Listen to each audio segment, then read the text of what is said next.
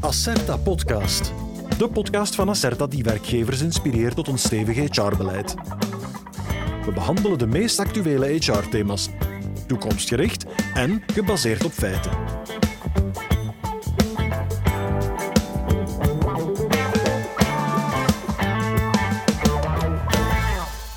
Hallo, we staan op een kantelmoment in de werkorganisatie. Na een periode van verplicht en aanbevolen thuiswerk zijn 9 op 10 organisaties overtuigd van het hybride werkmodel, waarbij het werken op kantoor gecombineerd wordt met het werken van thuis uit. Dat blijkt uit een bevraging van Acerta. Hoe zullen organisaties het hybride werkmodel vormgeven in de toekomst? Wat zal er op kantoor of van thuis uit kunnen?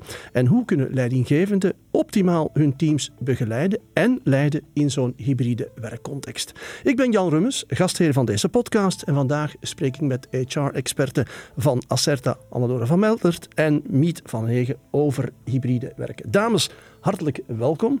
Uh, misschien een, eh, een eerste ja, wat pertinente vraag om mee te beginnen. Herinner ons nog eens eventjes, hybride werken, wat is dat precies? Hybride werken is een werkvorm um, waar vooral een stukje flexibiliteit voorop staat. Het gaat over het flexibel kiezen van de plaats waar je werkt en het flexibel kiezen van de uren um, waar we werken.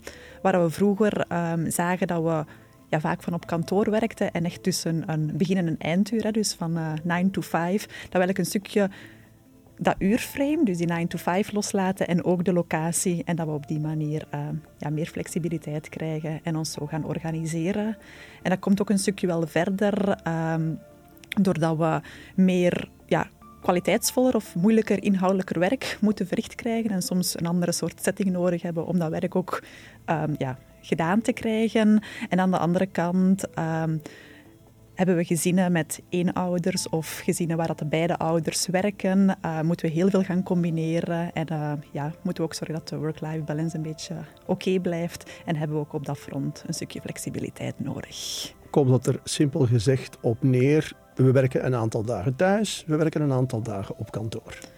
Ik denk dat het niet zo simpel is, dat het eerder gaat over een andere soort van mindset. Uh, dat je echt bewust gaat kiezen welke locatie en welk tijdstip is voor mij nu ideaal om het werk gedaan te krijgen. En uiteraard hè, gaat dat niet alleen dan van jezelf, want je moet ook nog in interactie kunnen gaan met klanten en met medewerkers. Um, dus is het eigenlijk echt wel ja, goed gaan nadenken met teams en met jezelf van oké, wat is nu het juiste moment en het, uh, de juiste locatie om het werk op een goede manier te doen. Kortom, we moeten een beetje het idee loslaten van een, een bepaald aantal dagen thuiswerken uh, in, in het geheel van de context. Ja, klopt. Um, ik kan nog altijd wel een stukje inbeelden dat organisaties bijvoorbeeld zeggen het is opportun om een keer een dag naar uh, kantoor te komen, maar dat dat dan vooral vertrekt vanuit um, de sociale cohesie die dan nodig is. Dus dat dat vooral vertrekt vanuit waarom is dat belangrijk dat je dan naar kantoor komt. Uh, iedereen heeft andere verschillen en andere behoeftes um, over het feit dat je graag van thuis werkt of dat je graag op kantoor werkt. Dus je moet op zich die groepen ook wel verzoenen. Maar het gaat er inderdaad uh, voornamelijk over om echt uh, te gaan nadenken. Ja, wat is eigenlijk het, uh, het type werk dat ik moet gaan verrichten? Wat is het doel? Welke interactie heb ik daarvoor nodig? Wat wil mijn klant? Wat wil mijn team? En wat zijn mijn persoonlijke voorkeuren om op die manier een antwoord te bieden over waar en wanneer dat je werkt? -hmm. Wat zijn volgens jou de voornaamste elementen van een succesvol beleid rond hybride werken? Ik denk dat een beleid een stukje start met een uh, visie van de organisatie, een stukje van ja, een aantal guiding principles hè, rond wat vinden we belangrijk in het kader van uh, bereikbaarheid. Hè. Welke waarden um, dragen wij uit naar elkaar, naar collega's, naar onze klanten. En dan um, denk ik dat je een belangrijke tweede bouwsteen hebt, is echt om met je teams heel goed te gaan nadenken um, in welk format, in welke structuur gaan wij met ons, ja, met ons team aan de slag. En werken wij samen en werken wij. En dan de belangrijkste derde bouwsteen is op, uiteraard ook, hè, het moet juridisch in orde zijn en de juiste juridische onderbouw in de zin van arbeidsongevallenverzekering moet ook uh, voorzien worden. Ja, over naar jou, Miet. Uh, in zo'n context is het erg belangrijk dat iedereen weet waarop en waaraan. Welke, welke afspraken moeten er dan uh, gemaakt worden? Ik denk dat er een verschil is tussen afspraken op ondernemingsniveau, op teamniveau en individueel. individueel. In die zin dat Op ondernemingsniveau zijn er wel afspraken die echt wel uh, op een officieel moment moeten worden vastgelegd. In die zin dat functies bijvoorbeeld worden, waarin telewerk worden vastgelegd, ook de werkroosters, telewerkvergoedingen, uh, maatregelen rond welzijn van medewerkers wel uh, in een beleid moeten gegoten worden. Zij het dan in een juridisch document zoals een collectieve arbeidsovereenkomst, zij het eerder in een telewerkpolicy of eventueel in een, als onderdeel van uw arbeidsreglement. Maar het is belangrijk dat er ondernemingsniveau regels of afspraken worden vastgelegd. En dan heb je ook op het individuele niveau, op het niveau van de telewerker, wel wat belangrijke afspraken die verplicht, wettelijk verplicht moeten vastgelegd worden in een schriftelijke overeenkomst. Zij het in uw arbeidsovereenkomst of een bijlage bij uw arbeidsovereenkomst. En dat gaat over de frequentie van telewerk, dat gaat over uh, de beschikbaarheidsperiodes. Welke periodes moet de medewerker uh, beschikbaar zijn? Um, in, in dat kader van de flexibiliteit. Over telewerkvergoedingen, maar ook bijvoorbeeld over um, werkrooster enzovoort. En op die niveau heb je dan meer informele afspraken die best gemaakt worden over hoe gaan we samenwerken, wat doen we synchroon, wat doen we asynchroon. Dus je voelt daar wel dat die afspraken belangrijk zijn. Die moeten niet complex zijn, maar die moeten gewoon wel correct vastgelegd worden en vaak in, een juridisch correct document. Mm -hmm. Waarom zou een organisatie uh, moeten of beter kiezen voor uh, hybride werken? Als ik daar heel kort op zou antwoorden, dan zou dat zijn in het kader van het welzijn van zijn of haar medewerkers, maar ook in functie van um, ja, performance of ja, betere prestaties neerzetten. Daar is ook heel veel onderzoek naar gedaan dat op zich ja, medewerkers of ja, de mensen in het algemeen, om zich goed te voelen, dan hebben ze een stukje um, autonomie nodig. En dat krijgen ze wel, hè, doordat ze zelf een stukje aan het stuur zitten om te kunnen gaan kiezen waar en wanneer werk ik. Ze willen zich ook graag competent voelen, doordat je dan van thuis uit uh, werkt. En je hebt ook de setting om je werk op een goede manier uh, te kunnen invullen. Uh, dat kan daar een stukje aan bijdragen. Uh, en de grootste, denk ik, aandachtspunt als het gaat dan over hybride werken, is het stukje het, dat ook wel belangrijk is, dat die verbinding hè, blijft ontstaan. Dus een stukje die betrokkenheid. Dus ik denk als organisaties op zowel die autonomie die competentie en die betrokkenheid inzetten, dat op zich dan het resultaat wel zal zijn dat de mensen gelukkiger zijn, zich beter voelen en ook betere prestaties neerzetten. Ja, jij organiseert bijna wekelijkse sessies om, om, om werkgevers op weg te helpen in dat, in dat proces. Ja. Wat zijn zo de voornaamste struikelblokken? Waar, waar struggelen ze mee? Ik denk dat de eerste vraag die meestal altijd komt, is een stukje wel rond het juridische. Um, hoe regelen wij onze onkostenvergoedingen? Wat moeten wij doen met die, uh, die thuiswerklocatie? Van hoe moeten wij die inrichten? Wat moeten wij daar als werkgever voor um, betalen? Dus dat zijn zo de ja, de eerste juridische vragen, omdat dat op zich ook, hè, ze willen allemaal legal compliant werken, die uh, naar boven komen. En dan merken we vooral de uitdaging, um, zoals we daar straks zeiden, van ofwel ga je met hybride werken om van dat echt nog te gaan uitdrukken in dagen. Hè, van je komt naar kantoor of je werkt thuis. Langs de andere kant gaat het eigenlijk meer over het verbinden van een digitale wereld, een wereld op kantoor en een wereld thuis. Dus, en moet je eigenlijk een hele goede structuur gaan bouwen hoe dat je in die verschillende werelden gaat samenwerken. Dus is vooral de volgende uitdaging om op teamniveau um, echt zo'n stukje aandacht gaan besteden want stel, hè, ehm, we beslissen bijvoorbeeld, we komen alleen nog maar samen om um, beslissingen te nemen in vergaderingen, dan gaat daar ook een traject aan vooraf, dat mensen ook voorbereid in een vergadering moeten zijn. Dus moeten ze leren focustijd in te plannen. En daar merk je zo toch nog wel wat uitdagingen van hoe dat je dan um, ja, die structuur toch een stukje gaat bieden, dat medewerkers ook op een goede manier uh, anders kunnen gaan werken en andere gewoontes en gebruiken kunnen gaan eh, hanteren. want er wordt vaak gezegd dat hybride werken is het, het beste van de twee werkvormen samen. Mm -hmm. uh, dat is allemaal gemakkelijk gezegd, maar maak dat eens concreet. Wat bedoelt men daar eigenlijk mee? Ja, ik denk dat onderzoek vooral aantoont dat um, hybride werken um, heel positief is voor, of thuiswerken, heel positief is uh, om uh, medewerkers meer autonoom te maken. Um, vooral ook om betere prestaties te gaan neerzetten en voor die werk-privé-balans. Aan de andere kant had het uh, kantoor ook natuurlijk nog wel een hele goede functie om medewerkers te verbinden en die sociale cohesie terug te vinden. Dus in die hybride manier van werken kiezen we uiteraard niet voor één kamp en gaat het een stukje over het verzoenen van die verschillende werelden. En is het dus ook inderdaad het beste van de twee werelden uh, meenemen, met het maken van goede afspraken. En dan gaat er een stukje over dat teams toch moeten gaan ehm, ja, beslissingen maken van als we bijvoorbeeld brainstormen, is het dan misschien toch niet het meest opportun dat we dat doen van op, um, van op kantoor. Als we concentratiewerk gaan doen, is het misschien toch beter um, om dat toch op een, ofwel thuis ofwel op kantoor, op een uh, concentratieruimte, uh, dat is altijd zo'n raar woord, een concentratieruimte, maar op een afgesloten kantoor waar dat je wat kunt concentreren, te kunnen verrichten. Dus het is een beetje inderdaad die zoektocht van toch die sociale cohesie van op kantoor en um, dat, die goede werk-privé-balans, die autonomie en die prestaties met elkaar te verbinden. Ja, want je moet natuurlijk zorgen dat die betrokkenheid er blijft. Hè? En hoe kan je als werkgever daarop werken dat die, dat die betrokkenheid er wel degelijk is en blijft? Ja, ik denk altijd betrokkenheid is zoiets heel individueel. Hè? Dus ik denk dat dat al een stukje begint om toch ook wel de leidinggevende um, daar een beetje capabel toe te maken om die gesprekken aan te gaan met uw medewerkers, om te vragen, eh, gewoon voel jij je betrokken of wat heb jij nodig om uh, meer betrokken te zijn op individueel vlak, maar ook op teamvlak en dat daar gewoon ja, eigenlijk een beetje een samen verhaal uh, rond geschreven kan worden. En dan is natuurlijk de volgende uitdaging, en hoe word je dan ook nog eens betrokken bij de organisatie? Want als leidinggevende kan je dat dan doen voor je eigen team of in relatie met je eigen medewerker. En is het ook nog eens belangrijk dat je dat op organisatieniveau ook nog krijgt. Uh, dus ik denk dat dat echt wel een stukje een uh, bottom-up verhaal is, van echt heel goed te horen wat zijn de noden van mijn medewerkers en daar actief mee aan de, aan de slag gaan. Hm. Ja, want Miet, uh, dat hybride werken heeft een, heeft een serieuze impact op, op uh, de manier van samenwerken. Hè? Dat is een, een, een, heel andere manier. Heb je op dat vlak uh, wat tips?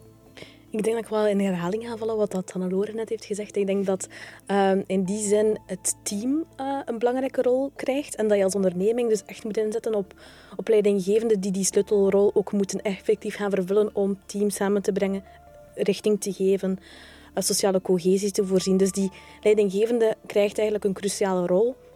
Die moet inderdaad de vinger aan de pols houden, die moet waken over het welzijn van medewerkers. Dus je voelt daar wel aan dat die, die leidinggevende centraal uh, komt te staan en dat team ook wel, het teamwerk uh, centraal komt te staan. Dus zeker uh, daarop inzetten, op, op die leidinggevende, dat hij die, die rol effectief kan vervullen. Ja. Het is een betrekkelijk nieuw gegeven. Zijn de leidinggevenden daar klaar voor? Ze hebben natuurlijk al anderhalf jaar kunnen proefdraaien. Hè? Ja, dus hoe digitaler we werken, hoe meer eigenlijk mensgericht leidinggeven, denk ik, belangrijker wordt. Dat vergt natuurlijk wel nieuwe skills, nieuwe vaardigheden waarover de leidinggevende moet beschikken. Dat gaat over meer soft skills. Ik vind dat een, een vreemd woord, maar het gaat over meer uh, soft skills die misschien niet elke leidinggevende momenteel of waarover momenteel beschikken. En in die zin uh, is het belangrijk dat, dat je als onderneming ook inzet op die soft skills. En die ontwikkeling van die soft skills, dat je die, die leidinggevende de juiste tools, maar ook de juiste coaching of opleiding geeft om die nieuwe rol te gaan vervullen. Uh, als ik dan kijk naar de bevraging, uh, voel je wel dat werkgevers daarvan op de hoogte zijn. Hè, dat ze zeggen van, kijk, uh, harde skills, daar zijn onze leidinggevenden wel eigenlijk competent in. Als het gaat over omgaan met digitale tools, als het gaat over communiceren van op een afstand, dat is vaak wel, zit wel in de vingers. Maar als het dan gaat over de meer softe skills, over hoe gaan we teams verbinden, hoe ga je een balans vinden tussen dat autonoom werken, dat, die zelfsturing en dan meer monitoren, het meer, uh, meer opvolgen van medewerkers, hoe gaan we die balans vinden, dat daar nog wat uh, werk aan de winkel is. En, en ik denk dat een 7 op 10 werkgevers ook voelen dat daar bijkomende coaching en bijkomende opleiding voor nodig is. Dus als onderneming zou ik wel momenteel inzetten echt op dat coaching en, en die digitale tools voor werkgevers. Want in een klassiekere context heb je ja, je hebt vaker contact op de werkvloer. Hè. Je komt elkaar al eens occasioneel tegen. Je voelt ook wel aan reacties van anderen of uh, uh, echo's die, uh, die hier en daar binnenwaaien. Kom je wel wat te weten. Dat is niet het geval in een hybride context. Nee, inderdaad. En ik denk dat daar belangrijk is, zoals Hannelore ook al zei, om, om juist afspraken te maken. wanneer gaan we elkaar vinden? Of voor welke momenten gaan we echt samenkomen. Dat gaat dan ook, het informele gaat een belangrijke rol spelen op de werkvloer. Want die werkvloer heeft een belangrijke rol. Die informele rol moet ook ergens blijven. Voel je digitaal gaan, daar voel je dat je die, die, informaliteit wat, verliest. Alles via een Teams-meetings of via digitale meetings. Daar, daar kan je niet altijd de juiste timing vinden om bepaalde persoonlijke dingen te delen, bijvoorbeeld met uw medewerkers of met uw, met uw collega's. Dus je voelt daar wel dat die kantoorlocatie ook een belangrijke functie, sociale functie heeft, sowieso. En, uh, en dat zal ook wel moeten blijken in de toekomst. het welzijn is ook heel belangrijk van alle partijen in dat verhaal. In, in een context waar er meer plaats- en tijdsonafhankelijk uh, wordt, uh, wordt gewerkt, kan ik me voorstellen dat het ook niet zo evident is om dat allemaal te monitoren. En vooral om, om, om te gaan zien van, ja, is er wel tijd en mogelijkheid om op tijd te gaan deconnecteren? Want alles vloeit een beetje in elkaar. Hè? Ja, inderdaad. En ik denk dat de 18 afgelopen maanden wel... Uh wel een leerschool zijn geweest. Hè, wat dat de voordelen, maar ook de nadelen zijn van een, een digitaal samenwerken. Uh, en die zijn van hoe meer, flexibiliteit we hebben, hoe meer ook we, we eigenlijk um, slachtoffer soms worden van onze eigen uh, flexibiliteit. In die zin van de verwachting die gecreëerd wordt dat we altijd en overal, ook buiten de werkuren, bereikbaar moeten zijn of zouden moeten zijn. Um, dat is niet altijd zo, maar dat is vaak een verwachting die de werknemer zelf op zichzelf uh, legt. Maar ook bijvoorbeeld ja, het, het, het constant werken met digitale tools, notificaties, mailboxen.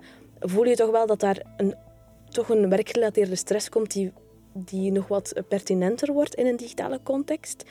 Um, en zeker wat die connectie betreft, is er eigenlijk al van voor de coronacrisis in 2018 wel al wetgeving die zegt dat als op ondernemingsniveau dat die deconnectie, die werk-privébalans, dat dat een belangrijk aspect wordt om toch op ondernemingsniveau, op organisatieniveau te, bespreekbaar, bes te bespreken en bespreekbaar te maken. Uh, en ook eventueel in samenwerking met het Comité voor Preventie en Bescherming op het Werk. En je voelt daar toch dat er wel nog wat werk aan de winkel is. Um, als we dan kijken naar de bevraging, voel je vooral dat werkgevers um, die rol uh, of die, dat waken over deconnectie uh, vaak op de leidinggevende leggen. En dat is normaal, hè, want zij zijn natuurlijk het dichtst bij hun team en bij de medewerker. Um, als ik dan kijk concreet naar de cijfers, denk ik dat er een 57% zegt van kijk, wij vertrouwen erop dat de, dat de leidinggevende daarover waakt en daar ook afspraken rond maakt. En er zijn ook een, vijftigtal procent van de, mede, van de werkgevers die ook zeggen van kijk, uh, als we voelen dat de deconnectie een probleem wordt, gaan wij daar ook op ageren. Gaan wij daarop uh, reageren en, gaan we maatregelen in plaats stellen. Maar ik denk wat dat die connectie en vooral bescherming van de werk-privébalans betreft, dat je eigenlijk als onderneming best ook al proactief nadenkt hoe we in de toekomst omgaan met, uh, met deconnectie en connectie en, en hoe dat we daar concreet afspraken over moeten maken. Mm -hmm. Hallo Laura, heb jij tot slot nog een paar uh, nuttige tips voor werkgevers die met hybride werken aan de slag willen? Ik denk als we um, een conclusie dat we denk ik na um, het aangenaam gesprek van zo net kunnen concluderen is wel dat we er een beetje voor moeten waken dat hybride werken, dat mag geen, dat mag geen chaos worden. Hè. Dus ook al um, stimuleren we daar meer autonomie nodig, ik denk dat die structuur superbelangrijk is. En om structuur te bieden, ja, heb je ga je veel meer explicieter gaan moeten benoemen. Hè, van hè, wanneer komen we inderdaad samen. Maar evengoed bepaalde zaken rond waarden en normen die te maken hebben met welzijn. Van daar toch een... Um, een stukje een kader te scheppen met teams en bepaalde zaken echt expliciet uit te spreken om, um, om te zorgen dat de medewerkers daarin mee zijn en niet impliciet te verwachten dat iedereen dat, uh, dat wel weet, want dan gaat er chaos ontstaan. Uh, dus ik denk vooral dus een stukje structuur. Um, een stukje co-creatie. Het, is een, het is een leerproces. Wij denken misschien soms dat we al een stukje gewend zijn, dat hybride werken, omdat we thuiswerken al kenden. Maar het is toch wel iets nieuws. Uh, dus ik denk dat op team- en organisatieniveau dat het echt wel een, uh, een hot topic moet, moet zijn om ermee aan de slag te gaan uh, en te leren en ook altijd terug bij te sturen en te evalueren om het echt uh, werkbaar te maken. En dat zijn eigenlijk mijn voornaamste twee tips, Piet okay. Goed, Miet, als we het moeten samenvatten, het is wel geen kookprogramma. Wat hebben we vandaag geleerd in drie dingen? Ten eerste? Ten eerste de team, dat zo belangrijk wordt, denk ik. Uh, dat op teamniveau afspraken worden gemaakt. En dan natuurlijk de rol die de leidinggevende daarin speelt.